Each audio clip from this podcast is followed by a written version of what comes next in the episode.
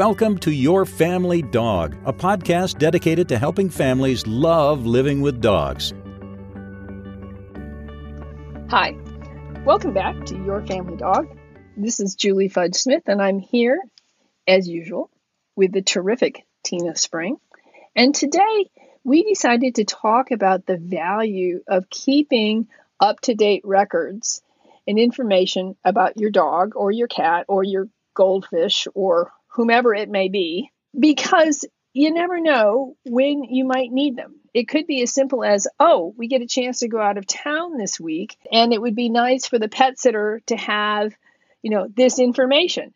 And so we have some suggestions on things that you might want to consider putting together in both a hard copy and maybe an electronic copy as well, whatever is easiest for you. One of the things that I was thinking of is just basic information that you have written down in case something should happen and you need to have somebody else care for your dog. So my suggestion would be to get a binder, a three-ring binder, and make a list of pages, one for food, one for exercise needs, one for medications, supplements, or health information, one with all of your veterinarian information, and another one that has your friends or relatives who can help in a pinch. And then what I do with that, honestly, is in a three-ring binder with all of Zuzi's puppy information, all her vaccination information, all that stuff. So should something happen, all you have to do is grab the binder and go.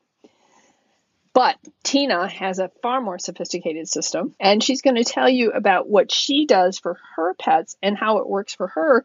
And the reason this came up was because she had an unfortunate episode with one of her dogs the last week that really brought home how important good record keeping is. But I'm going to let her tell you about that. Tina. Well, hello. Hello. That was quite the introduction. So some of you are, you know, friends with me in the universe, and others of you are not. We had a pretty scary situation with Marco, a dog I talk about on the podcast a lot, on the fourth of March. And so that has really brought to the forefront thoughts that I had had kind of more lackadaisically in the past. So first, Marco just wasn't acting right. There wasn't, it appeared that he was in pain. There wasn't any big major, like no blood coming out of the eyes kind of thing. He just obviously didn't feel well and called my vet. They were fully booked. So I said, I'll do anything. I'll be there anytime you need me to be there. Please, please, please try to fit me in. I also called two additional vets in town. They had the same situation. They were full. They could not see anyone. And the University of Georgia Veterinary Emergency Room was also not doing intake. They were full. So thank goodness I have a very good relationship with my vet, and they said, bring him, and they fit us in. And what I thought was like, okay, maybe he like tweaked his back a little bit or whatever, has ended up being a life-threatening condition that if we had waited twelve hours, we wouldn't have many decisions available to make. So from that, while I was waiting for the call back from the vet, I immediately started compiling a list that I should have had beforehand, but I haven't in the past. I've always just had it on my to-do list to do of what Marco's date of birth is, what kind of dog he is. My dog is an import from another country, and so specific issues that are often prevalent with that breed that could be of interest to veterinary staff. What kind of food he eats, on what schedule, what kind of supplements he gets, with links to those products so that any veterinarian could hit a hyperlink and go look at it. And in the case of some supplements that I have that are compounded for him, there was a link to the contact information for the person who does the compounding. In addition, there were things like Marco typically walks on the left, and he's not really called Marco all that often. He's called Potty Potcake or Mister Potcake. He is muzzle trained, so he went in in a Baskerville Ultra muzzle. I included information that he's fearful and has zero bite drive, but that he's a fearful dog and that less restraint is more. And if you just kind of point him in the right direction and encourage him to go in a direction with you, he'll go. Like, he's a very amicable dog. So there were things about what his intake and food and what his normal is. There was information about things that are just Marco. And then there were the specifics of what was going on with this episode, why we were seeking help, what was different. Because here we're still full curbside. You're not allowed to go in with your dog. Ah, now that's an issue. That's kind of scary, especially when your dog is that ill. That's really hard. That's why it's doubly important, I think, Tina, to have all this information that's easily accessible, easily available, easily readable, so that you can just hand it to the vet tech that comes out to your car and you're not sort of running after them going, oh, and, and by the way, this, and by the way, that, because that's really, really tough. Right. Because you do think all those things. Like the fact that Marco's never, ever called Marco, um, that he's called Potty Potcake or whatever, wasn't on the list, and it is now. Right now, his nicknames are listed so that people can use affectionate terms with him if we're concerned he's dying and we want him to think he's a good boy. Right, because it's kind of like the Julie Ann Fudge. When my mother said that, I knew that something was terribly wrong. It was never called by my full name. Right, and if you think about it, well, like the fact that Marco prefers the ladies to the dudes. Right now, we didn't have a choice when we got to the emergency vet. It was two male vet students. His anesthesiologist was a dude. But when it came to recovery, the students that were working with him, his choices were Jessica, the sainted Saint Jessica, who is who took care of Marco, or a dude. And Marco was like, I'll take the chick, please. And she loved him too. So it worked. It was a beautiful thing. If he didn't have a choice, he didn't have a choice. I just wanted them to know that, like, dudes are going to be harder for him. Right. And these these things are funny little things. And, and like, for example, one of the things for, for Zuzi is she's got this toy called Blobby. And if possible, I like to send Blobby with her because it's like her support, her emotional support toy. So, I mean, there's even little things like that. In those situations, sometimes the dog doesn't care. They're that sick, it doesn't matter, or they can't bring in objects like that. But sometimes, but that's even another little thing. Are there particular treats or toys, or is there a stuffy that will really help your dog feel comfortable? And those things can be included. They can always say, no, you can't bring it in. But think about those things as well. What does your dog need to be comfortable? Right. And I mean, when I'm transporting him, I've hosed myself down with pheromone. He's got a body wrap on to try to push shock off the plate. I'm doing for him what I can do for him. One of the things that, that ended up in recovery being kind of funny was that, you know, they're trying to give him some prescription diet the next day. And my dogs eat very well. And so um, Stephanie was with me because, you know, she's basically family. And she said, okay, he, he doesn't know that that canned stuff is food. Like, he has no idea what that is. And so the, the vet student went and in the, the afternoon, went and bought him a rotisserie chicken, and boy, howdy, turned out his appetite was back. So his surgery was an emergency bowel resection with a bowel perforation, which means there was free floating fluid in his abdomen that would potentially be making him septic. That was caused not by eating a foreign body or something. It was caused by spindle cell uh, sarcoma or carcinoma, I guess is what they call it. So a tumor in the intestine that eventually caused the perf. So we have clear margins. There wasn't any um, metastases. His abdomen wasn't inflamed. So now here we are almost two weeks out. His prognosis is quite good. We're just going to keep an eye on things. And ideally, the surgery was curative. But at the moment of surgery, his chances were fifty-fifty. That was as good as they could give me. And honestly, the surgeon was not very hopeful. Since then, since Marco recovered from surgery, I immediately started a new document that is Marco's recovery plan. So he needed to have, you know, somewhere between four and six small meals a day. And they needed to, like, there were all the medications and all the do cold compresses this many times and do warm compresses that many times, and then monitor his incision.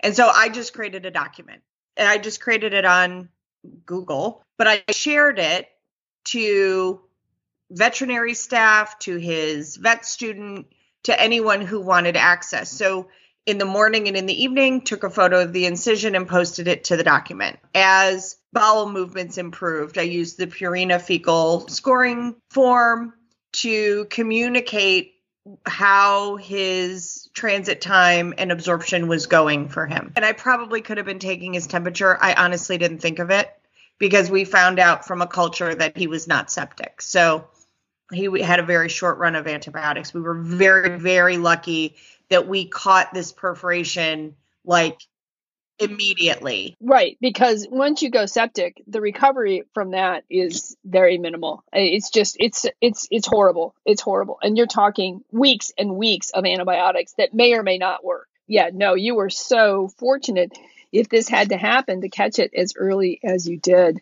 That was really lucky. Well, and I'm glad I didn't go, ah, I'm packing for a wedding. He's going to be staying with Stephanie. He'll be fine. I am someone who I tell people all the time, like, are you going to spend money at the vet? Yes. Get them seen and don't put it off, right? If I had had to, and don't tell my vet that I'm saying this, if I had had to, I would have just been standing at their front door, banging on the door, saying somebody needs to see him, because I know she would have done that. I don't ever want to push that. I wouldn't do it over something that I didn't believe was a big problem and that I hadn't tried to solve it other ways. But there is a point at which I'm going to advocate for my dog in a pretty substantial way.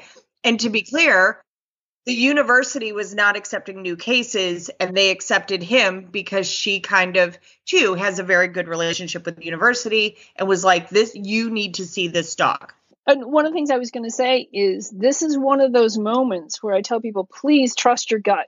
If your gut is telling you there is something wrong with my dog, trust that and make sure that your dog gets seen, because it, you're right. And, and it may it may not be something, but I'd rather have my dog. I'd rather spend the money to find out that my dog's okay than to have waited and made the mistake of not trusting that something was really wrong. And and besides that, it's it's the same thing with kids. I tell owners this with about, you know, their children, the dogs.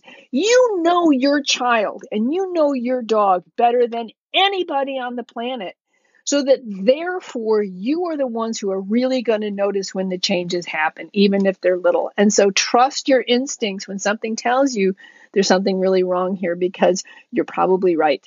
And it needs to be taken care of. This is not something to, to mess with, because no one wants to live with, well, one, I don't want my dog to suffer to, to start with. But secondly, I don't want to have to try and live with the guilt that I didn't do something when I should have. Yes. Right. So as we've moved through recovery, being able to share the information with my vet without an appointment backs me up that that recovery from this life-threatening thing is going well. So, for example, I totally panicked when he started getting st- scabs on his incision, because that looked really angry and uncomfortable to me. Stephanie's like, no, but we, I had the vet check it out. Like she wanted, I sent the photo to the vet specifically, hey, this is what it looks like today as opposed to yesterday. She said, eh, well, bring him in and let me take a look, right? So she took a look and had my back on it. You know, it'll be interesting to see how long he has to wear his pajamas and his cone. I have a question about the scabs on the on the incision, because I just think that this is something that people maybe need to have a little bit more information on. So I've had dogs who've had incisions. And if there's been scabs, what I found that sometimes it's just, it's it's where the the edge of the staple is, like where the staple's gone in or the, the stitches. And I haven't worried so much about scabs. What I tend to look for is, is it warm? Is it red? Is it pussy? What did they say about the scabs? That's what I'm kind of curious about. So I'm going to show you. If somebody emails us that they want to see the file or whatever, I'm happy to share it. So this is what it looks oh, like. Oh, yeah. I would be concerned about that, too, because of the pinkness, primarily. Right. Because of the pinkness. Right. And then my vet looks at it and goes, oh, that's, that's just bruising. So she was like, no, it looks good. We're good. I was like, yay. Okay, we're good. Then I can relax. Right. So there was a little bit of razor burn. Right. So I want to make sure that that's not infection. And it was, no, just It, that's really thin skin and easy to razor burn. So, you know, things like, can I put a little Neosporin on it? Is that going to hurt anything? And, you know, all my, my weird mom questions that come from having a dog in a crisis. Ah, but you need to ask those weird mom questions, because sometimes we make assumptions like, oh, Neosporin won't hurt, when actually Neosporin may not be what you want to do. So even those questions that seem like, this seems like a silly question, I should probably just do it, don't, because dogs respond very differently to the things that we do, or they can. And so you need to be really careful. Um, N SAIDs, N SAIDs are a great example. You have to be super careful with N SAIDs. Yes. And now in Marco's case, first he was just wearing a cone. So they're not allowed to lick Neosporin. So wherever I might put Neosporin, I have to make sure he can't lick it because it's not good for him to ingest, right? Which was fine. Then the little stinker figured out if he stood up, he could scratch with his back feet and scratch his incision. So now he's wearing pajamas and has a cone. And I don't know, eventually he's going to have mittens. I don't know. Like I'm going to have to put boots on him or something. Have you tried putting the cone on backwards? No, I have not. So it goes down him. Sometimes that can make it, that can prevent a dog from scratching. Given where his incision is, I can't imagine that that would be helpful. The pajamas, I think, are working fine. But, but I do love, like, so, so we've tried different cones and we've tried, like, we're doing all the things. Well, guess what? I never taught Marco how to wear a cone. No, that's not something most people do. Right. So having to teach him how to put a cone on when he feels awful. Well, actually, when he felt really bad, he didn't need the cone because he just slept. But now that he feels better, he needs the cone because he's fine. Stop bothering me, Mom. I'll just take these staples out myself. And so now he needs the cone and he's a little like, maybe I'll just pretend I can't hear my name and just like move away from you. And he's being sweet, but he's also being very clear that this is not his favorite thing. And he doesn't understand why he's dressed like the Hamburglar. So I jumped online and looked at how do you condition a cone quickly? So we're doing that as much as we can, but I'm going to have all that husbandry work to do after the fact. I would also say he needed compresses, which I've never done with him, and he does not think is funny. But we worked out that it wasn't an emergency and that I could wait for his consent, and then we could do what we needed to do. And he wasn't overjoyed at the idea, but he allowed me to do what needed to be done. And I had to dial back my own emotional, you know, that whole thing of like, your dog is in a life-threatening situation and it will put urgency. Yes, I needed to get it done, but it wasn't a nine one one. He wasn't bleeding out of his eyeballs. So if it took him five extra minutes to settle out and relax and offer his belly for me to do a compress, that was okay, versus what in a past life I would have perhaps been more demanding and pushy and you're going to do what I tell you to do. And then it would have just been combative. Right, right. And I think that sometimes we have to remember that, yes, this is a serious condition, but my dog is actually in recovery. And you're right, five minutes this way or that way probably is not going to make that big a difference in, in the effectiveness of the compress, but it make a huge difference in the effectiveness of whether I can do it or not. And my relationship with my dog, because I still have to care about the relationship I have with my dog. I have to take care of the husbandry issues, but I've got to take care of my relationship with my dog as well. And is five minutes really worth the damage it may do to the trust that we have? And so I think that you're right. I get into this care mode and then it's like, but hold on a second. There's, there's more to caring than making sure this compress is on for precisely fifteen minutes every two hours. And it has to be on, you know, at three, from three oh one to three sixteen. Nah, probably not. three ten to three twenty is probably sufficient. That's what we can tolerate. That's what we're going to do.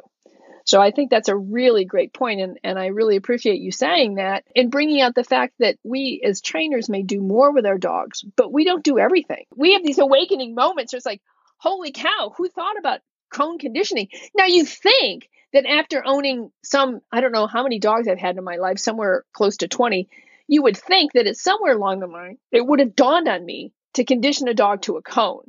Because I remember our Hudson, the one thing that was really hard about the cone, I think for him, and this is when we switched cones, is that it channeled all the noise right into his ears. And he was so sensitive to that, that what I found was if I cut holes in the cone, To diffuse some of the noise, he was more comfortable. And I switched to a softer cone, so it didn't wasn't as reverberating.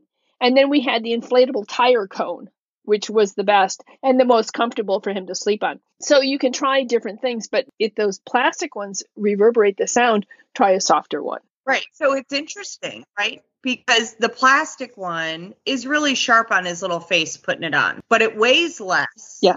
And the color is lighter. And I think in the end, he likes it better than the, the one that's softer, and the one that I perceive to be better, he doesn't like as well. Right. Well, the other thing, we went to a clear plastic cone, and that was also better for Hudson. With the dense plastic one, he lost his peripheral vision and it channeled the sound. With the clear plastic one, at least I could give him his peripheral vision back and then cut the holes in the side to prevent the sound. So it's funny because in puppy class, we do condition to a cone. In puppy class, we do condition to a surgisuit. In puppy class, we condition to putting socks on them, right? I teach people all day, every day to do those things. I just wasn't teaching people to do that eight years ago when Marco was a baby. So he didn't get the advantage of that. So today, actually, I'll be, after we're done with the podcast recording, I'll be going and teaching a lesson on sit-down, rollover, grooming, and handling for our current puppy class people. And we're going to talk about conditioning a cone and all of these same things. Right now, Marco still has a little bit of poop on his tail. I can't give him a bath. He hates a bath anyway. But it's bothering me. So I'm probably going to be like warm washcloth, a little bit of shampoo in it, and kind of slowly working at, like during cuddles, trying to get the poop off his tail. He needs his toenails cut. We're not going to have that argument now. Like, it's not the time. My staff were like, ooh, while he was out for emergency surgery, did they cut his toenails? I was like, I don't think so. Because they were busy saving his life. And I appreciate that. Right. But that's why I always said, like, if the dog ever has to go, like, could you please do the toenails while she's under? But when we're in for an emergency surgery, we're not like, oh, and by the way, would you mind doing some husbandry so that if he dies, he looks good? So it's funny because Stephanie's like, yeah, I do it anyway. Right. But that's like crusty old vet tech who's like, yeah, I'm going to cut toenails while they're out. It's a principle. You know, I mean, Marco does pretty well with toenail stuff when he's well. So we'll get back on that bandwagon when the time comes. I'm not going to have him digging at a nail board while he has an open belly. That's not going to work. So anyway, w- the reason I wanted to bring all this up is I thought of some things that I will start encouraging people to do. One, don't put off when you feel like something's wrong. If your gut says this dog is sick, go to the vet. And I know that that might have meant that I had to drive to Gainesville because maybe that's the only emergency vet that would have been open, or Atlanta. But I would have done that if we didn't get answers. I had a plan for that. Two, have a sheet of kind of basic information about your dog because things get lost in translation. For example, Marco had eaten at three p.m. on Thursday, and this incident happened on Friday. I did not feed him breakfast in case they needed to do radiographs or they needed to sedate him. Well, somehow, somewhere along the line, in the whispering down the lane game, somebody said, oh, he hasn't eaten in two days. Well, that wasn't accurate. So next time I'll say, at three p.m. on Thursday, he had his normal ration of food. And then I did not offer breakfast. I'll put more information on the form so that it's clearer because it's an emergency for them too. And in my case, my regular vet's fantastic. The University of Georgia, I'm talking to sweet veterinary students who are on a rotation for three weeks. Right. It, it never hurts to be clearer rather than obliquer. Spelling something out is just not going to hurt anything here. Yes. At one point, the vet student, and I appreciate that he asked me and I told him that I was I was kind about it. But at one point I said, okay, the question you're asking me is on the sheet of paper I handed you. I'm happy to answer it, but you've had, like Dorothy in the Wizard of Oz, you have had the answer all along. Time was a big issue in this, right? And I want to have a lot of grace for him. He got really good homemade blueberry lemon muffins. I'm going to love him for saving my dog, but some of this is it's a teaching hospital and they have to learn too. And they're learning on my dog who's having an emergency. That's always really scary, isn't it? When it's kind of like, I know you need to learn. But learn somewhere else. It's like when my daughter went in for, uh, she cut her hand with a packing knife making a Halloween costume when we were living in Virginia. And I one look at it was like, oh, that needs stitches, right? So we went to the local hospital where they had a med student who tried to numb her hand, did a, oh, well, it wasn't as good a job as I would have liked. And then she kept messing up the stitches and pulling them out. Finally, I said, okay, I really appreciate the fact that you are a teaching hospital, but not now when you've tried three or four times. Anyway, but the bottom line was, I will give you a chance to do this, but you can't mangle my daughter's hand in the process of learning. That poor med student was like, I'm not going to be a doctor anymore.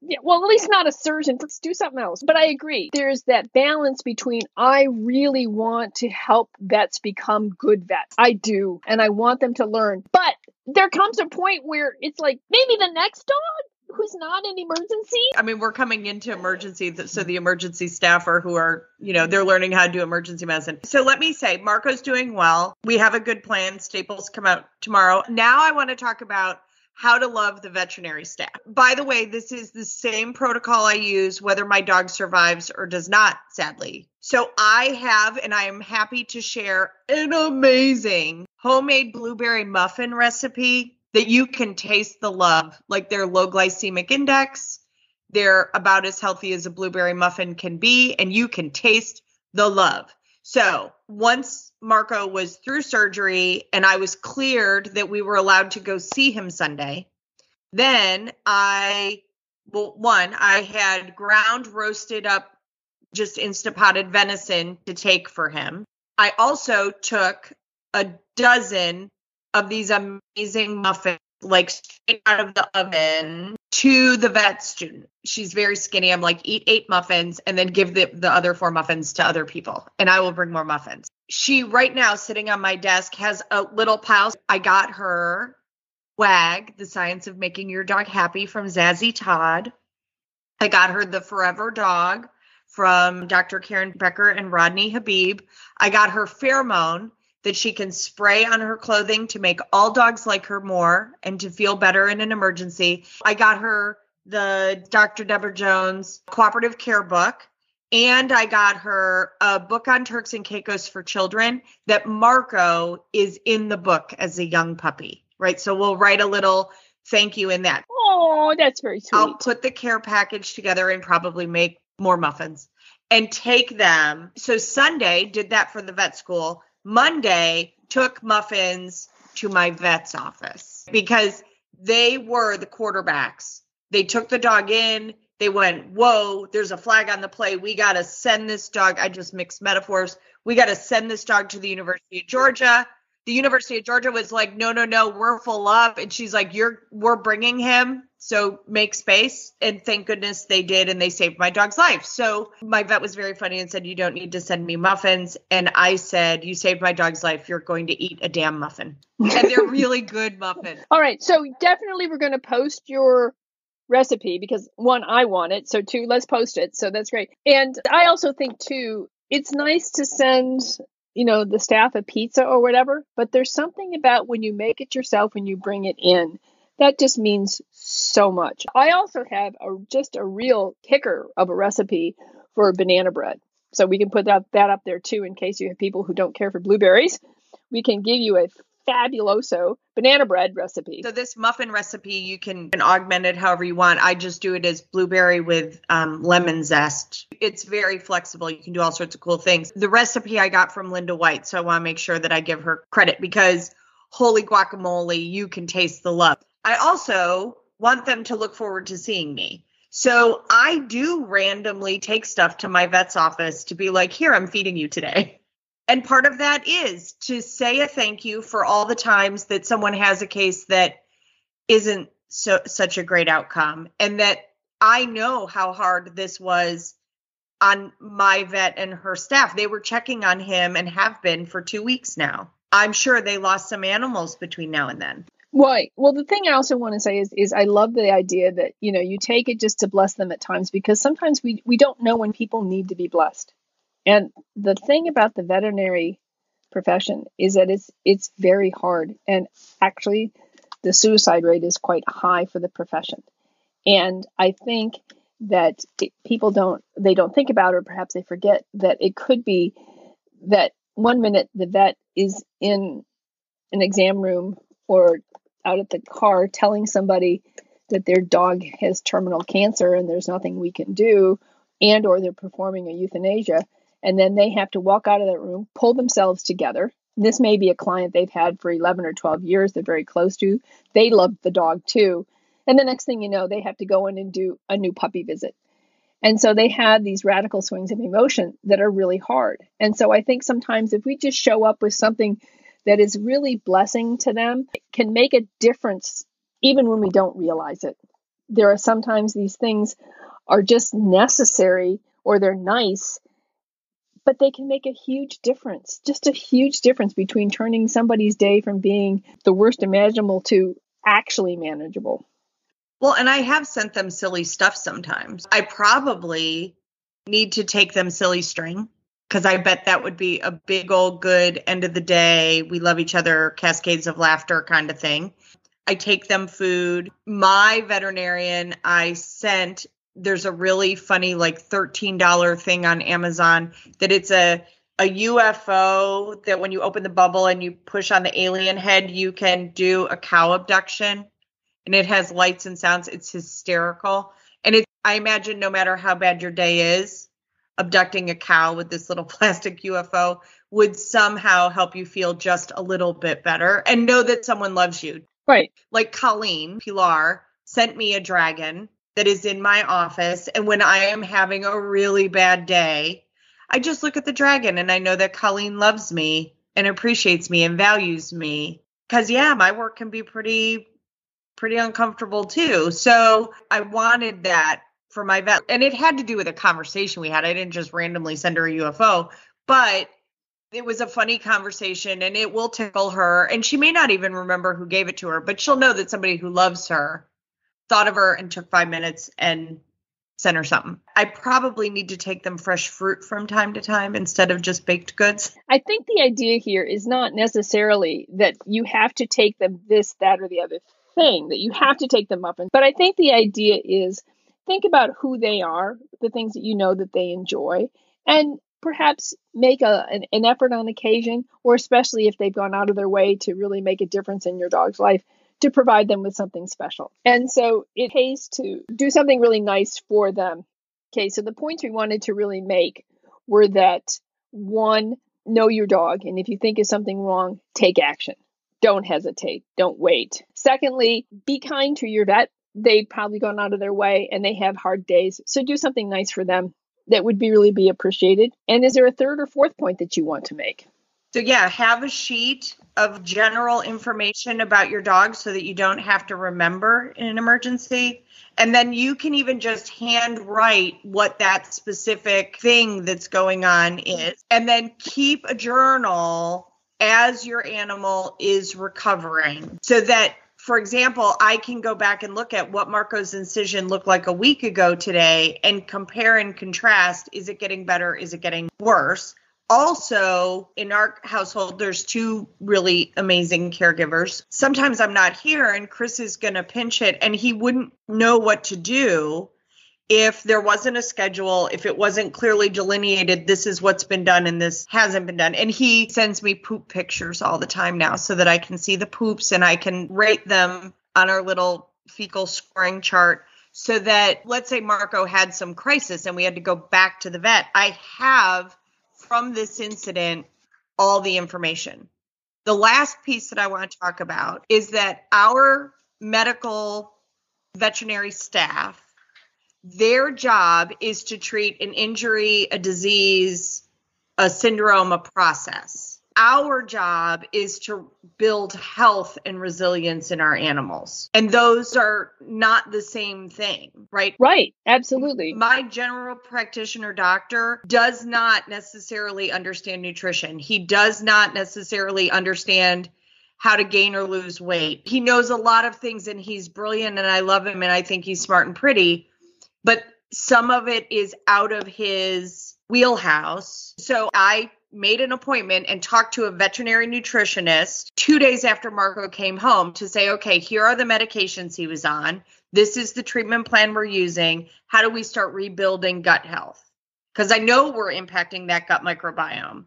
So how do we start building that? Because this dog now has a cancer diagnosis. So we need to make sure his immune system is supercharged to handle cancer exactly the way it did this time. It did it the right way. It encapsulated whatever it was. It kept itself contained and allowed the medical staff to get great margins. So I don't want metastases if we can avoid it. So there's a bunch of, there are some things that we'll adjust. And of course, we'll be monitoring with ultrasound as he ages to keep track. The last thing, I do not have veterinary medical insurance on my dogs. The number that they gave me as a range for a quote was stupefying in my world. Now, fortunately, he recovered so well, it came in m- much, much lower than what was quoted to us. And I could have done what was quoted. It would not have been comfortable or probably financially wise, but I would have done it. But in that moment, if you don't have to scramble, I think that that would be a rich blessing. It would have been nice to not have the financial consideration of, can I afford to treat this? It would have been far less stressful to be able to just say, I'm going to have help and support with this. Right. You know, pet health insurance, um, I do have it on both of my dogs. Um, I will say it doesn't, it's not one hundred percent. I mean, it's ninety percent plus there's a copay. But just like in human medication or human hospitalization, the charges can go up um, almost logarithmically.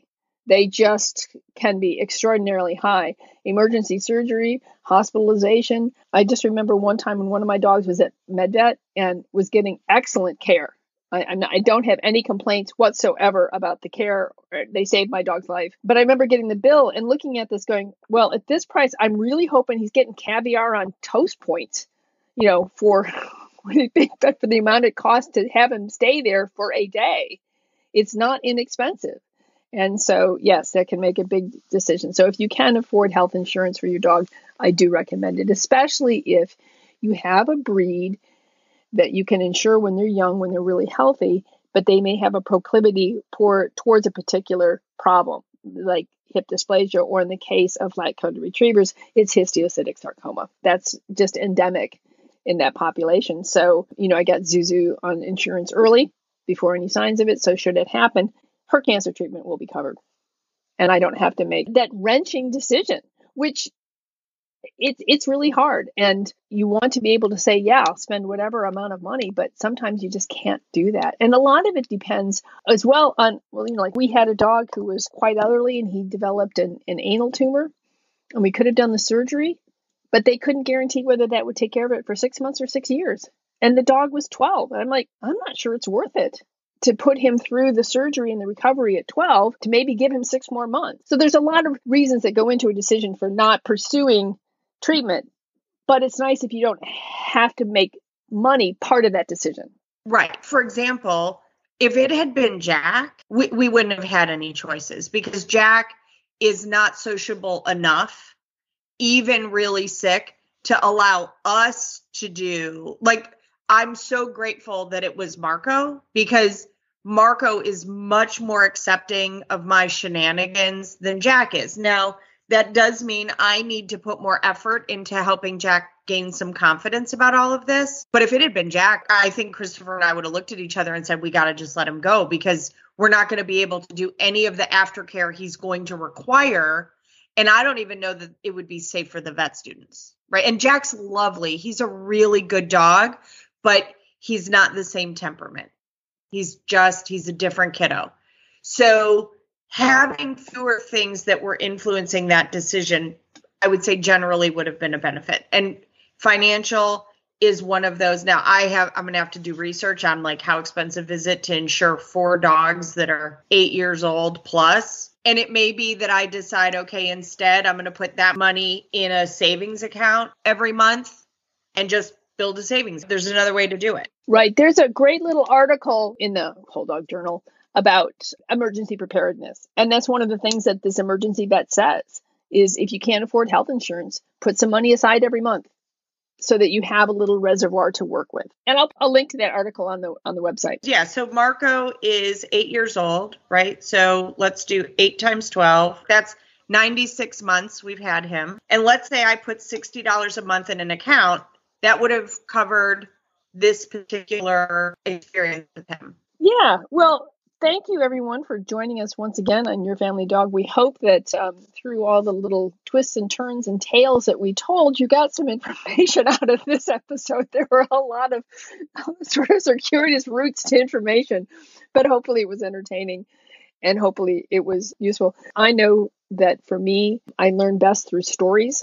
And so I think Tina and I feel very strongly that we need to bring our authentic selves to you. We need to let you know that we're not perfect at any of the stuff that we do.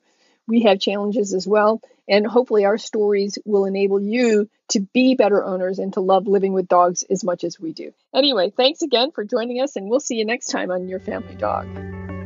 Thanks for listening to Your Family Dog. Got questions? Interesting ideas? Visit w w w dot your family dog podcast dot com to share your thoughts.